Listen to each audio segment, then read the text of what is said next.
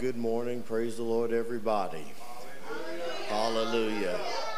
It is good. It is good. It is good to see you, to be here with you on this morning. I salute the praise team. Hallelujah. I salute, yeah, you can't see them, they're off camera, but they are in the house. Amen. Our studio audience, hallelujah. We salute you. We are so close to getting to the place where we'll be able to worship with you first before we bring the Word of God, and we're excited about that.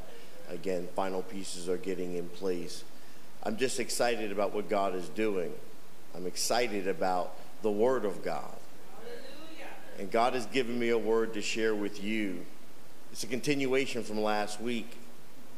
I want you to ask yourself what is it about the Word of God? Why is it so dynamic? Why is it so powerful? Why is the Word of God lasted even till today? And according to the Word, will last forever. Nothing in the Word of God will ever change. I told you last week that I was driven by God to focus on His amazing Word. And as I thought about it and examined my own life, I found uh, there's never an incident arisen that the Word of God could not guide me through. His Word is sufficient. Amen. As a matter of fact, that's something that uh, you should put out there on your own page. Post it, tweet it, put it in the comments. His Word is sufficient. Amen. But what is it sufficient for? Well, His Word is sufficient for my every crisis, my every sorrow, my every pain. The Word of God can transform every situation or person because built into it is the ability to fulfill whatever God desires it to accomplish. You see, power is the ability to affect change or produce a desired effect. And the power of God's word can be reconciled in this way it has the ability to affect change and produce a desired effect.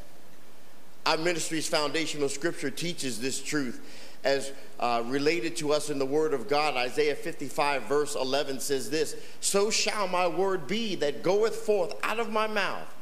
It shall not return unto me void, but it shall accomplish that which I please, and it shall prosper in the thing whereto I sent it. So every time I read the scripture, my faith is empowered and my soul leaps with great joy because the unstoppable power of God's word sets it apart from every other word that is declared by everyone else in history. Amen. There's a television commercial that says, When E.F. Hutton talks, everyone listens. Well, I'm here to tell you that there is no word that commands your attention greater than that of the Word of God. You see, unlike our words, God's Word can't uh, be frustrated, His Word can't be stopped. His word is always purposeful when it goes out from his mouth, and that purpose will always be achieved. There's never a moment in history where God spoke something and it didn't come to pass, where God said something and it just didn't meet its purpose or it missed the mark or it was slightly to the left or slightly to the right of where he intended it to end up. God's word is 100% of the time on time and it accomplishes 100% of its purpose. God's power is never random or out of control, but God always has a plan that He intends to fulfill. Well, what is His plan for me? What is His plan for you? You may be thinking to yourself. Well, let's take a look at the power of God's Word a little further this week and find how it relates to us by seeing how it related to creation and opening a doorway of understanding to how its word relates to our soul. I told you just a few moments ago that God's word is sufficient, it's sufficient for everything.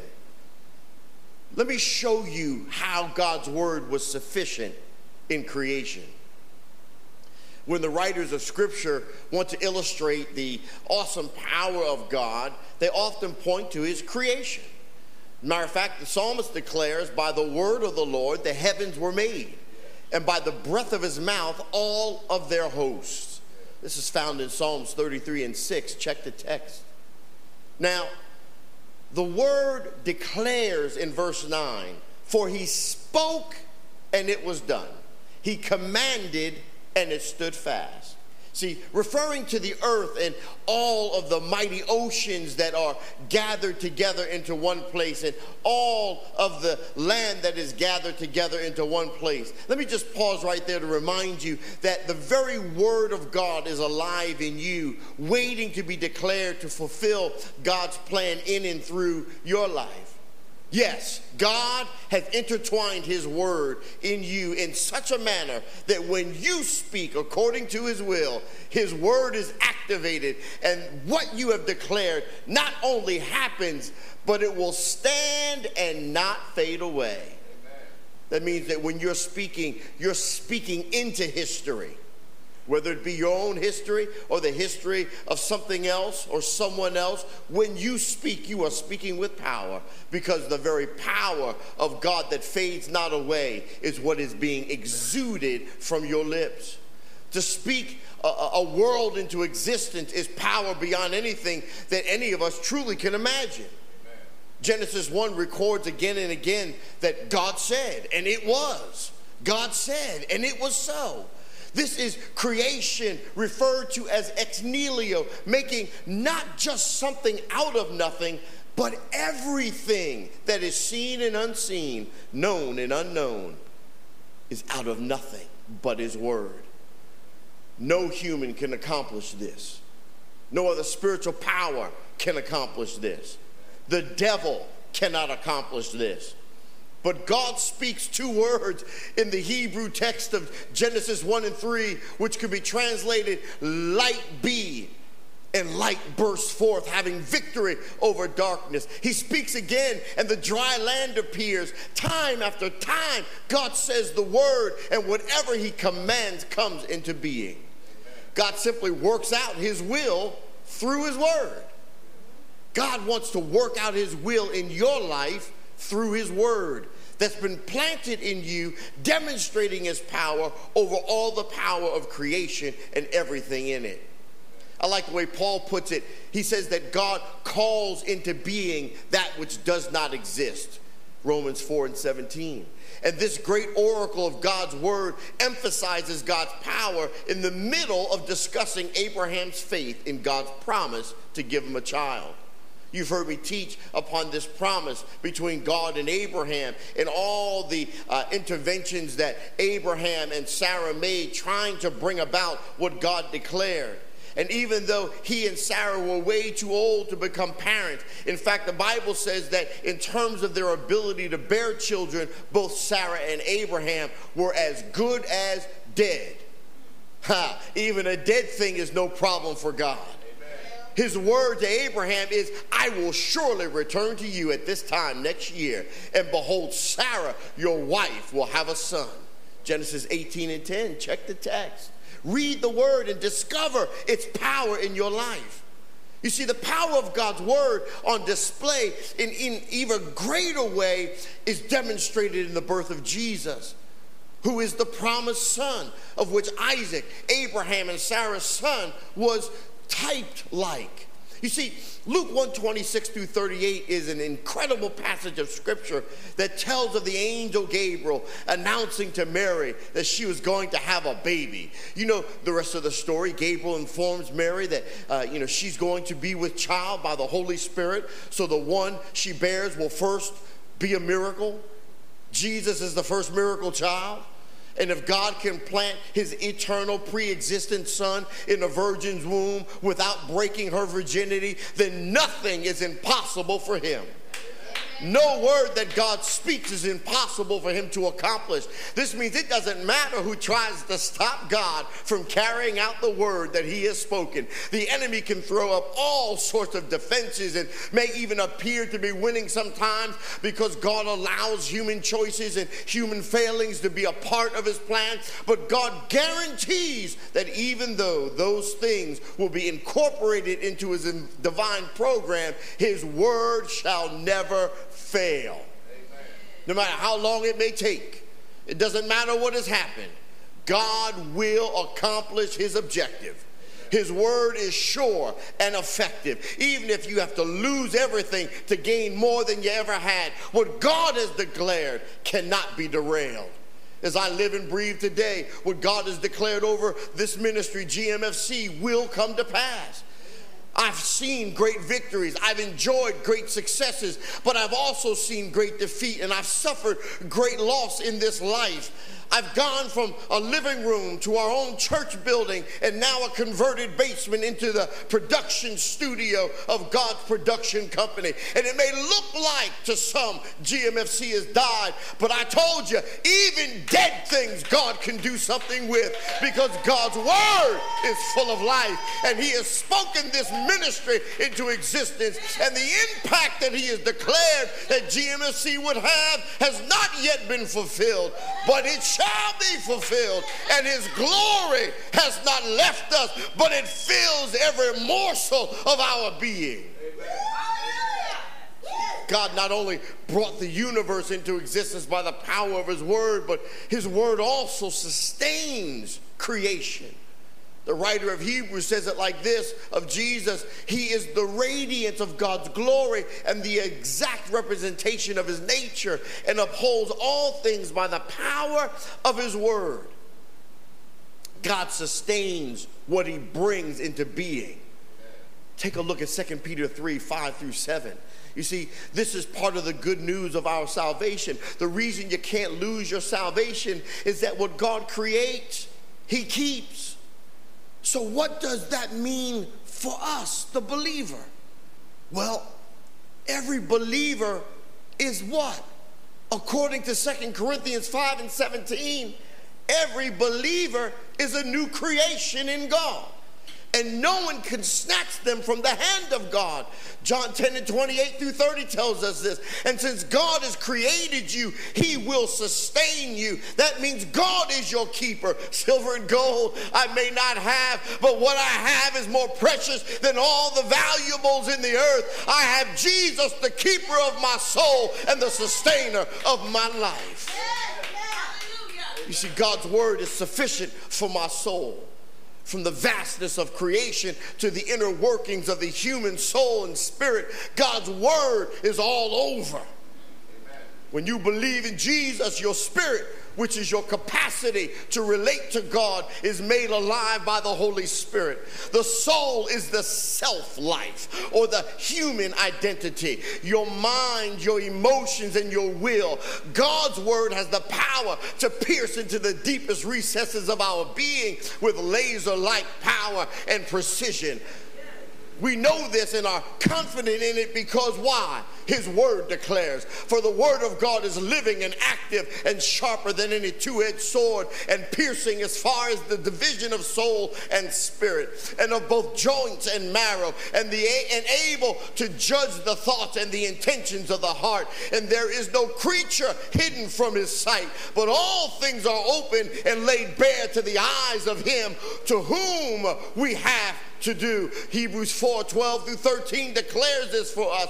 You see, the Bible is not a compilation of dead words on a page, but are words that are alive and filled with power, which is the idea behind the word active. You see, the Bible is a living document because it is the word of a living God, animated by the living Holy Spirit that has been planted in us. Genesis 1 and 2 tells us that God's Spirit was moving or it was hovering over the waters in the earth uh, at creation, breathing life into creation. The Holy Spirit is doing the same thing with the word that is uh, that He did in creation. He's doing it in us. The Spirit is intimately connected with the word, and it brings it alive to every hearer and every reader with the results that we are not to read the Bible the way we read a novel or a history book. We read other books to get information or to be entertained,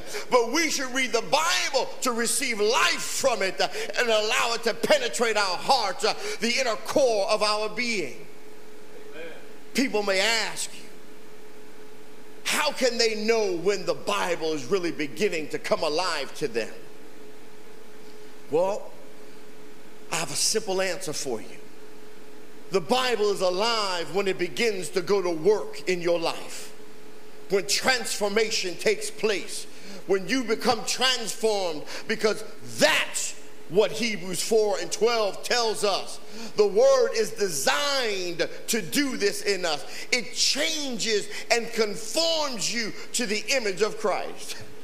Well, the writer of Hebrews likens the Bible to a two edged sword that cuts on both sides as it is thrust into its target. Now, Roman soldiers carried this type of sword, which uh, were kept extremely sharp. And when a Roman soldier would use this two edged sword on an enemy, it penetrated deeply so it could have maximum effect. Now, if this imagery seems a little graphic to you, then you're getting the idea. You're just scratching the surface of what God's word is intending to do in you. God's word is so sharp and powerful that it can plunge into us like a sharp sword that cuts not even just to the bone, but into the marrow inside the bone. No other book can reach down into a person that deeply and bring about the effects that the Bible can. It is the Word of God. In other words, God wants His Word to perform spiritual surgery on us. He wants it to reveal what it is in us to us. The Bible says the heart is more deceitful than all else and is desperately wicked. Who can know it? Jeremiah 17 and 9. Check the text, check the text, check the text. The answer is that no one can understand the human heart perfectly. No one that is except God. He knows our deepest thoughts because we are completely exposed before Him. Matter of fact, you ought to put that in the comments. I'm naked before God. Nothing is hidden. I'm here plain to see. I have no secrets before my Maker. This explains why people testify that when they read the Bible, they feel as if it is looking into the deepest recesses of their minds and uh, into the hidden places of their heart. It's a good thing to be probed and exposed by the incision that God's word makes in your life because that's when you really deal with deep rooted sin and begin to grow. You see, we have too many surface Christians, too many in the, Christ, the Christian faith, or uh, too many uh, are in uh, a fight with their Christianity because they don't want the Word of God to work in them.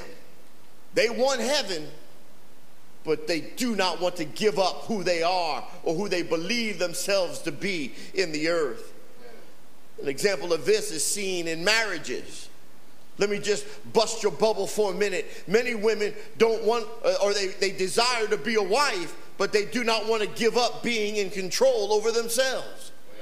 They resist to submit to their husbands and as a result disrupt the peace and joy that comes with biblical uh, uh, with the biblical description and position that a wife holds in the relationship dynamic.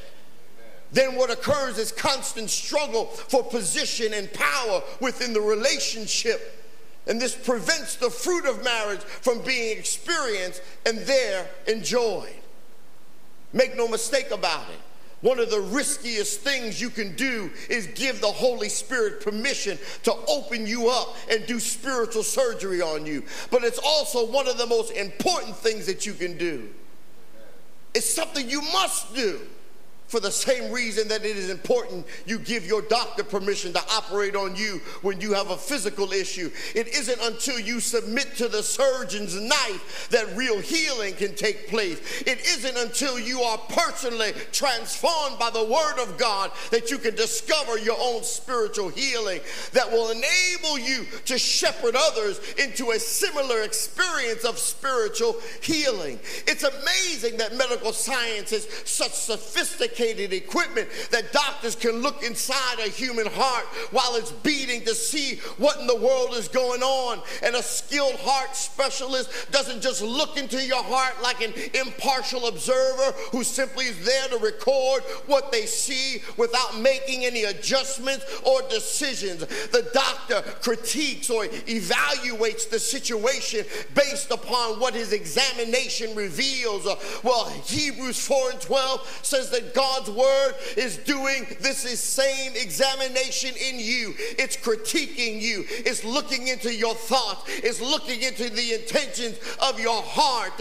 And we may assume that most of our thoughts and intentions are fine, but ultimately we are incapable of making that sound judgment. We need the Holy Spirit to take the sword of the word and slice and dice, uh, open right up down to the core of our being to separate what is good from what is worthless. Amen. You see, through the power of God's word, you will come to see yourself as God sees you. You will also come to see God in ways that you could not have seen him otherwise. You see, God's purpose is for His Word to remake us from the inside out, conforming us to the image of Christ, His dear Son. The power of God's Word is discovered when we cooperate with the purposes for which God gave us His Word in the first place. The Word will always accomplish God's will, which is good and perfect. The will of God is not defiled. Religion has taught us to dress up the exterior so that we can appear as if we are right. But God's word addresses our inner need for correction and direction in the heart from where the mouth speaks in the first place. I tell you, standing here as a pastor, it is my duty to get the word of God to as many people as possible so that the word can do the work it was designed to do. And this is why the enemy has been fighting me so hard and attacking me on every front. But I refuse to relent in preaching the word of God alone. If pastors and leaders of God's congregations across this world do not get people to engage with God's word through their sermons, through through their teaching, through their instruction, they are not doing their job. And as a matter of fact, they need to find another calling because they have been chosen as an instrument through whom God distributes the truth in His Word. Now, people have to pay attention to learn and, and they have to pay attention to hear. And if they're not paying attention to you, then you need to find a way to keep their attention because nothing is more important than the transferring of God's word to a world that's sitting in a place of need. I'm not called to preach social reform.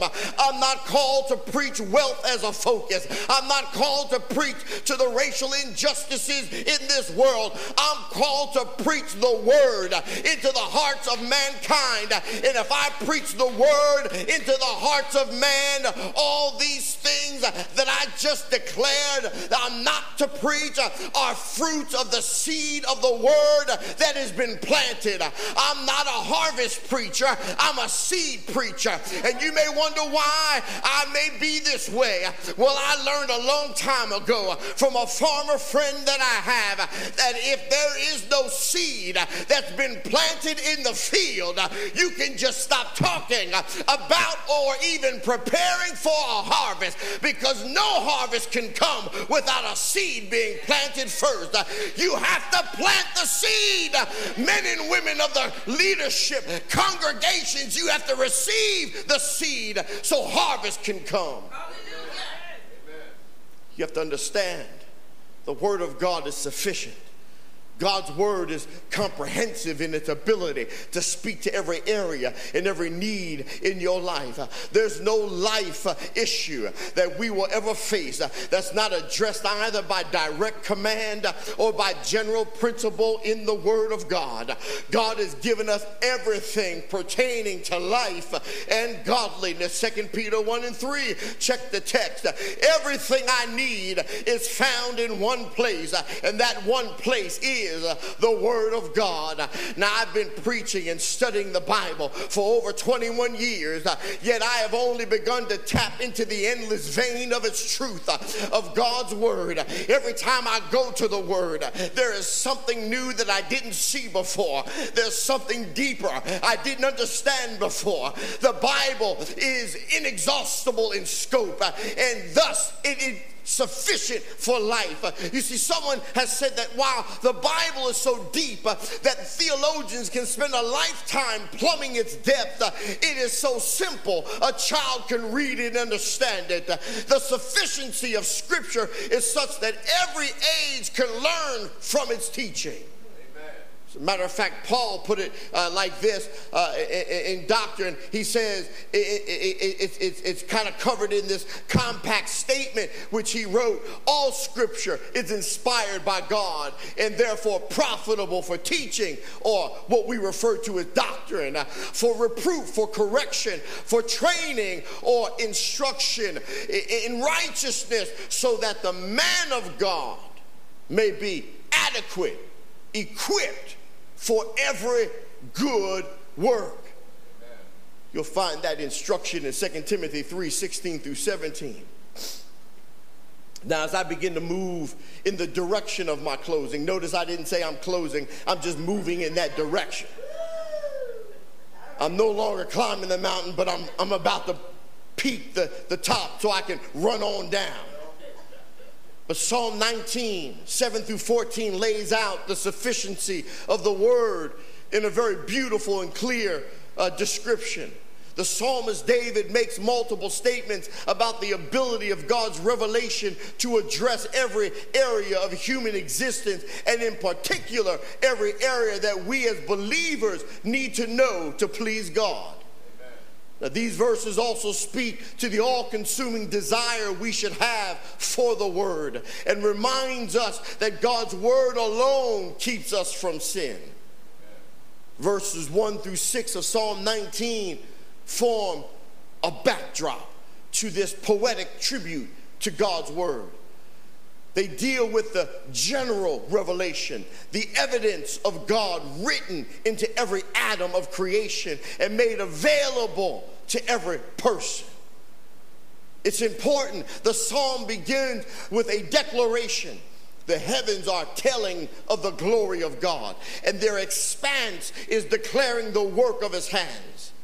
In other words, even someone who can't read or doesn't have a Bible can still know beyond a doubt that there is a God. The reality of God ought to be clear and simple just by observing the world that is around us. The Bible never spends time defending the existence of God, but says instead, the fool has said in his heart, There is no God. Psalm 14 and 1. You ought to put in your little note or your, in your comment, I'm no fool. There is God. You see, people have to be taught not to believe in God because it is natural for a human to look around them and above them and below them and conclude that something bigger than them, something more powerful than them, made all of this that they see. It's also natural for people to worship or at least try to placate the higher being they know is in existence. You see, just reading Psalm 19, 1 through 6 makes it clear that God's revelation of himself in creation is powerful and profound. But general revelation is limited. It is enough to condemn the sinner, as Paul said in Romans 1, the 18th uh, verse through the 23rd. In fact, those who reject or pervert his witness or this witness uh, in nature are without excuse, according to verse 20 because they did not follow it to its logical conclusion, which is to seek the God of whom it speaks. But general revelation is limited because it's not sufficient in and of itself to save the sinner. Psalm 19 and 3 says, Of the heavens as God witnesses, there is no speech, nor are there words. Their voice is not heard. We can look at the stars or, uh, or, or the oceans and know that the Creator God must be great and powerful, but we must go to His Word to learn that He is speaking to us. You see, we can be eternally grateful that Psalm 19 doesn't end with just verse 6 or that Romans 1 doesn't contain only condemnation. For uh, uh, a matter of fact, we need to consider this psalm uh, numerous declarations and descriptions about the glorious sufficiency of the Word of God. You see, God's Word is perfect and restorative. David begins the hymn of praise by saying, The law of the Lord is perfect, restoring the soul. Now, law is simply another term for the scripture. David must have wanted to begin with the most important aspect because he described the word of God as perfect, that which is whole, complete, not lacking in any area. The Bible is complete in its revelation of divine truth. And the second half of this phrase in Psalm 19 and 7 shows us the benefit of his perfect word. It restores the soul. Now, this is a picture of something being brought back to its original condition, being revived or refreshed. The Bible is sufficient to make what has been broken and restore it so that it can reflect what it was originally created to be. Much like you might restore an old piece of furniture to its original beauty, so the Word is designed to restore you to your original glory. Well, what is the soul? The Hebrew word nephesh refers to the essence of your being, who you are at your core. Your soul is you, your essence. It comprises not only your mind, but also your emotions and your will. And when a person dies, that soul will either go to heaven or to hell. The key to experiencing transformation in Christ takes place within our soul because our soul is what has been created for eternity. Amen. The problem with our souls is that they have been contaminated since our birth, making our soul distorted. Have you ever been to uh, one of those amusement parks? Typically, your state fairs will have a lot of this. Uh, the mainstream parks don't really have a lot of this anymore, but the state fairs, you'll see this uh, the, the mirror room. And when you go into the mirror room, it makes you look fat. See, like what you see right now is just a reflection from the camera. It makes you look fat. Now, sometimes it'll make you look skinny. Sometimes it'll make you look tall. Sometimes it'll make you look short. Sometimes it'll make you look crooked. But whatever it does, it doesn't really reflect who you are there's a distortion that's being projected back. And this is what has happened to our soul. To varying degrees, the effects of sin have engrafted themselves into our souls. And the soul needs to be fixed, but the soul can't fix itself. Conventional therapy will tell you, and it's geared to have you first accept the concept that I am broken and that it is okay to be broken because if you refuse to accept the truth, truth of your brokenness, you will never ever enjoy full restoration. And most of the time, we are trying to get the soul to fix the soul, but that will not work. That just doesn't work. It works just about as well as getting distortion to fix distortion. I, I call this approach the self soul management approach. It's not the restoration the psalmist is speaking of. Rather, self soul management is when we spend time, energy, and money trying to make our souls better. We make restor- uh, resolutions and promises that are tied to the soul and its influence on our body. We determine that we will spend more time in the Word of God. We cut back on unhealthy food. We start walking more and exercising more. Or we stop watching entertainment that negatively influences us uh, among some things. Uh, we need to be especially careful that we don't focus on self soul management uh, because it may help for a while, but only true restoration is lasting, and only God can bring about soul restoration through the power of His Word. Jesus died on the cross not just to take your soul to heaven, but also to deliver your soul in history. And when Jesus returns, your soul will be fully restored.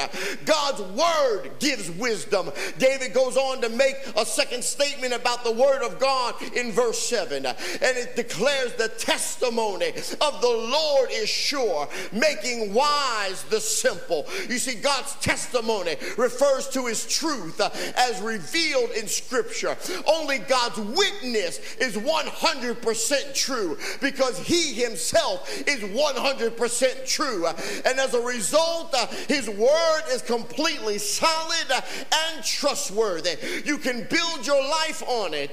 That's what the psalmist meant when he said, The Word is sure. It's like a rock as opposed to something that is unstable and flimsy. Jesus used this contrast in a famous parable of the wise man who built his house upon the rock and the foolish man who built his house upon the sand.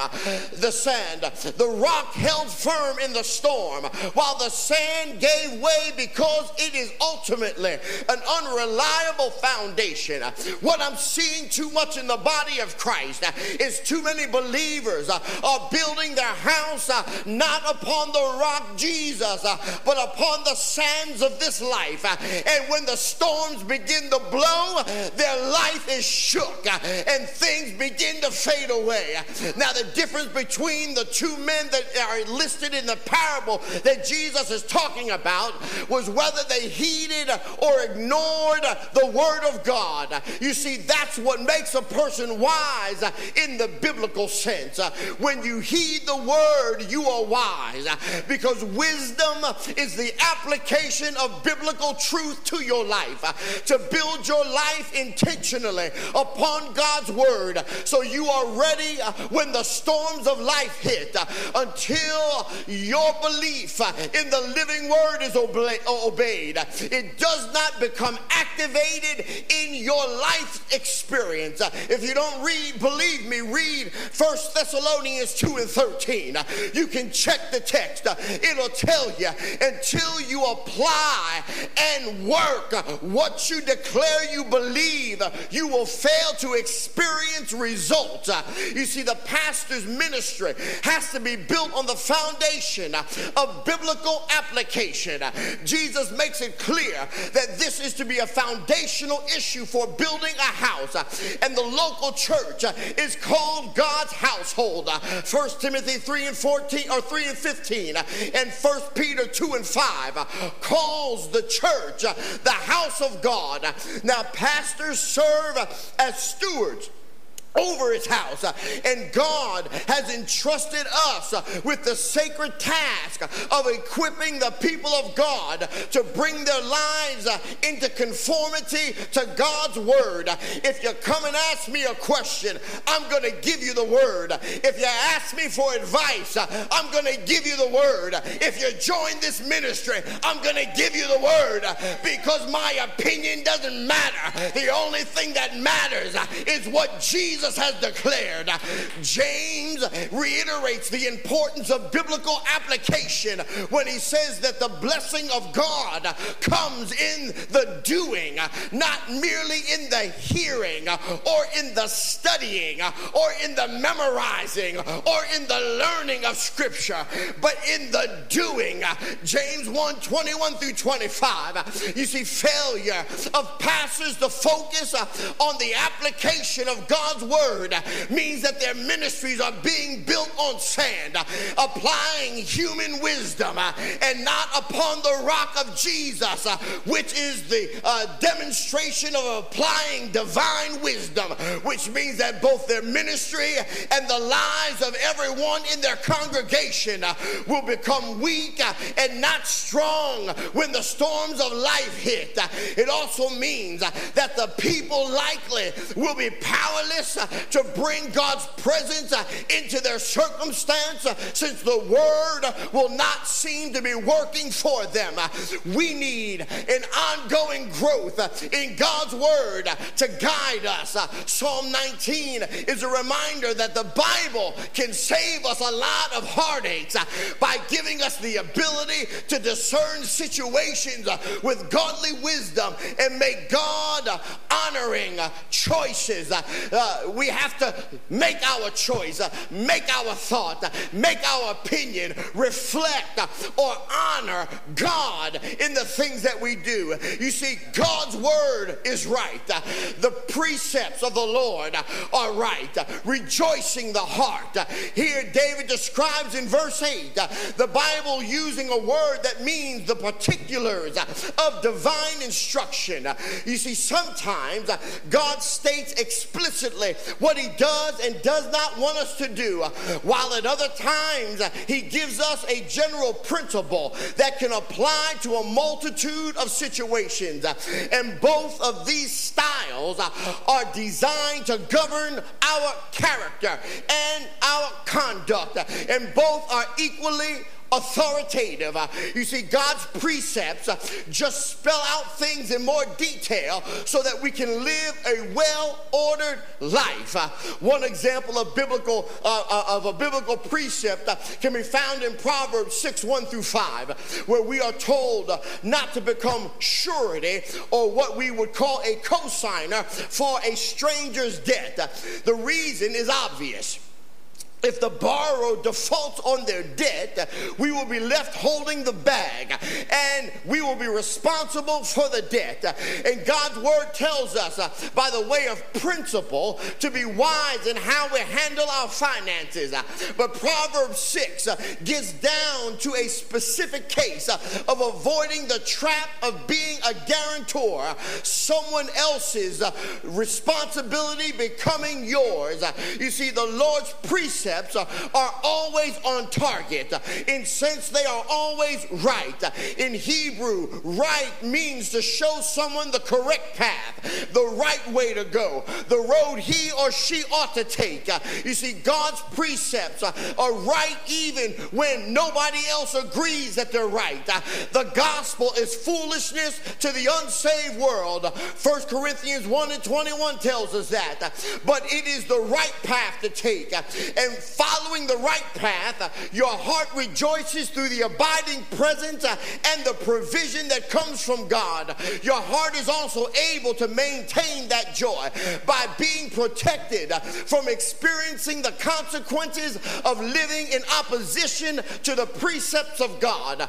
Jesus spoke about two roads the broad road that is crowded but leads to destruction, and the narrow road that has plenty of room because there are so few people traveling it. Uh, you'll find those roads in Matthew 7 13 through 14. Uh, and God's word enables understanding. Uh, there is more good news found in Psalm 19 because the word tells us the commandment of the Lord is pure, enlightening the eye. You see, commandment means the Bible's teachings are divine mandates. Yes, I said it. Everything in the word of God is a divine mandate. God is not giving you options, He's not giving you a menu uh, so you can choose to have it your way. But the divine mandate of God is not optional and it's not a statement of His opinion.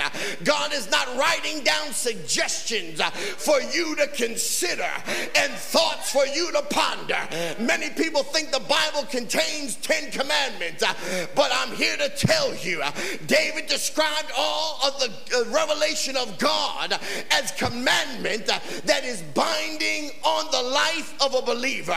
There's not just one commandment, two commandment, ten commandments, but everything in the Word of God is a commandment. And the opposite of having our eyes spiritually enlightened is to have them darkened or blinded. Now, Jesus prayed in Matthew 11 and 25 I praise you, Father, Lord of heaven and earth, and you have hidden these things from the wise and intelligent, and having revealed them to infants. The intelligent here are those who are wise in their own eyes and don't feel they need God's word to enlighten them, but people who are dependent who are dependent on God gain insight and wisdom as God opens their eyes to his will. And this guides and directs them. It fills their life's plan and leads them to glory. You can read about that in Ephesians 1 and 18. You see, God's word is clean. In verse 9, we read that the fear of the Lord is clean, enduring forever. Now, the word clean here simply means pure, in that it speaks of an absence of impurity or defilement. God conveys his truth uh, without flaw or blemish. Uh, Psalm 12 and 6 declares, The words of the Lord are pure words, uh, refined seven times. The fear of the Lord is the rever, reverential uh, awe of God that the Bible inspires in those who love Him and seek to live by His commandments and by His precepts. Essentially, to fear God means to take Him seriously. Uh, the fear of God will last forever because even when we are in heaven with Jesus, uh, God will not lose any of His majesty and we will not lose the awe in which he wants us to hold in him. In fact, our awe of the Lord will be infinitely increased when we are with him in his uninterrupted holy presence. And as the pure expression of God's heart and mind, the Bible will also last forever. Forever, O Lord, your word is settled in heaven. Psalm 119 and 89. The Bible is permanent and always relevant. It will never go out of date uh, or become out of style. God's word is righteous. Uh, the judgments of the Lord are true. Uh, they are righteous altogether. Now, judgment refers to the ordinance or the divine verdict that's being issued from the bench of the supreme judge of the earth. God is not going to go back and forth depending who's sitting on the bench because he is the supreme judge.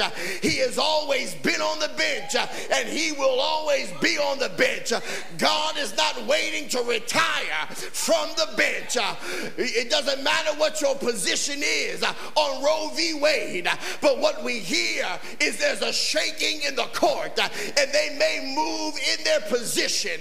Now, I'm not here to argue whether that's right or wrong, but what I want you to see is there is no uh, stability in the things that man determines.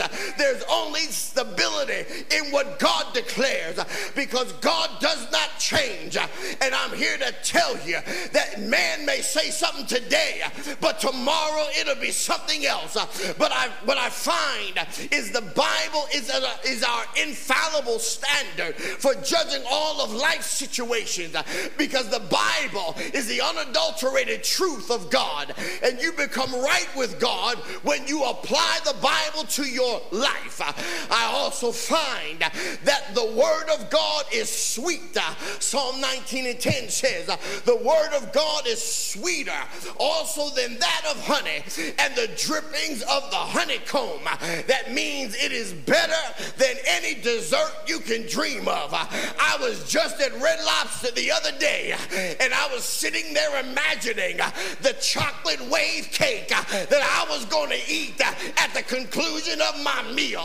I was waiting uh, for all that chocolatey goodness uh, to be heated up uh, and that cold vanilla ice cream to be placed on the plate so that the heat and the cool can come together and provide my tongue with a flavor explosion. But I want you to understand, as sweet as that is, there's nothing sweeter than the Word of God. Have you ever read a passage uh, that became sweet to you? Uh, in fact, uh, a number of prophets, including Ezekiel and Jeremiah and even the Apostle John, are described as eating God's Word, which often tasted sweet like honey, in order to then share that Word with the people of God. That's why the Bible invites us taste and see that the Lord is good. Psalm 34 and 8. If you don't taste it, you can't ingest it. And if you don't ingest it, it can have effect in your life. We're not talking about just reading the Bible, but about tasting and savoring what God has said in such a way that when we speak of it to others, they delight in what they hear. I know as you're sitting there listening to me, when I was describing the chocolate wave cake you were beginning to imagine it. You were beginning to picture it.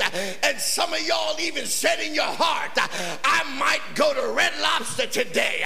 But oh, how sweet is the word of God. God's word protects. In the closing verses of uh, 11 and 13 of Psalm 19 is where the psalmist continues with a tribute to the Bible's ability to protect every believer from sin, uh, uh, sin of every kind. This includes hidden fault, uh, uh those deep down flaws uh, that we may not be always aware of uh, that can trip us up, and presumptuous sin. That's those things that we plan and deliberately commit. You see, David's goal in this was to be blameless and acquitted of great transgression. I'm here to tell you that I've been acquitted of my transgression because my Savior lives. Over 2,000 years ago, God declared my sins to be carried out. And I can declare today that I am acquitted. You ought to put that in the notes. Uh, then the psalm closes with a great prayer that expresses David's desire to respond properly to the wonderful truth that God's word was all he would ever need. Let the words of my mouth and the meditation of my heart be acceptable in your sight. Oh Lord, my rock and my redeemer. Uh, clearly, God's word is sufficient for every area of life. And such should be the basis and the bedrock of everything you teach everything you write and everything you proclaim.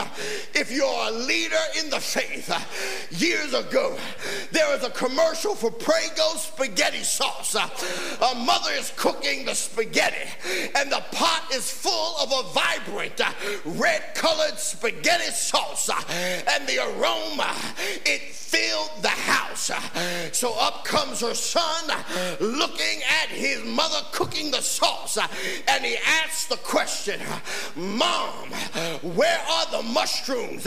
Because everyone knows if you're going to have good spaghetti sauce, uh, it's got to have mushrooms in it. Uh, and the mom looks at her son uh, and says, Son, uh, it's in there. Ah, then the son says, Oh, but mom, the spaghetti sauce, it needs some sausage. Ah, because everyone knows if you want good spaghetti sauce, you gotta have some sausage in it. And mom looked at her son and says, Son, it's in there. Oh, the son says, uh, What about the ripe tomatoes? Uh, you know, the ones uh, that are growing in First Lady's garden. You know, them good fresh tomatoes. Mom says, Son, don't worry about it. It's in there.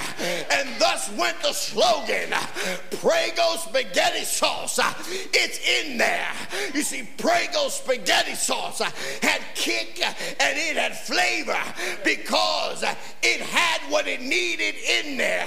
Every time the boy looked for something to explain what he smelled, his mother would simply reply, It's in there. If you're looking for victory, I'm here to tell you go to the Word because your victory is in the Word. If you're looking for transformation, I'm here to tell you Go to the Word because it's in there. If you're looking for power, I'm here to tell you that the power that's above every power, it's in there. If you're looking for deliverance, it's in there. If you're looking for healing, it's in there. If you're looking for peace, it's in there. If you're looking for direction, it's in there. If you're looking for hope, it's in there. If you want a brand new start, oh, I'm here to tell you, it's in there.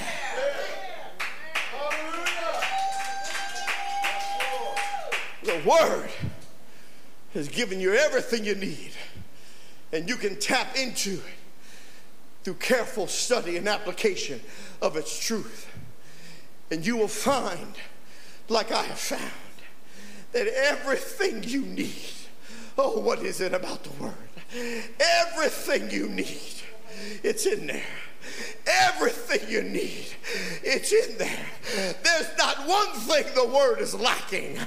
Everything you need is in there. Hallelujah. Let the Word of God minister to your life, not simply by reading it, but by applying it. Hallelujah. As long as you desire to stay you, you make ineffective the work of God in your life. But the moment you open your heart to God and say, God, make me all over, make me new, create in me a clean heart Renew a right spirit in me where I'm not like you, Lord. Make me like you. What's in me that's not like you? Remove it from me. Lord, I want to reflect you. The moment you do that, the great surgeon will come into your life with the application of his word and he will speak into your life divine revival and restoration. And you will begin to experience what it is is to be whole before God. Hallelujah. What is it about the Word of God? What is it about the Word? Hallelujah. Hallelujah. There's so much I want to tell you about the Word of God because it's in there. There's nothing. I, I would run out of words before I could describe everything that's in there.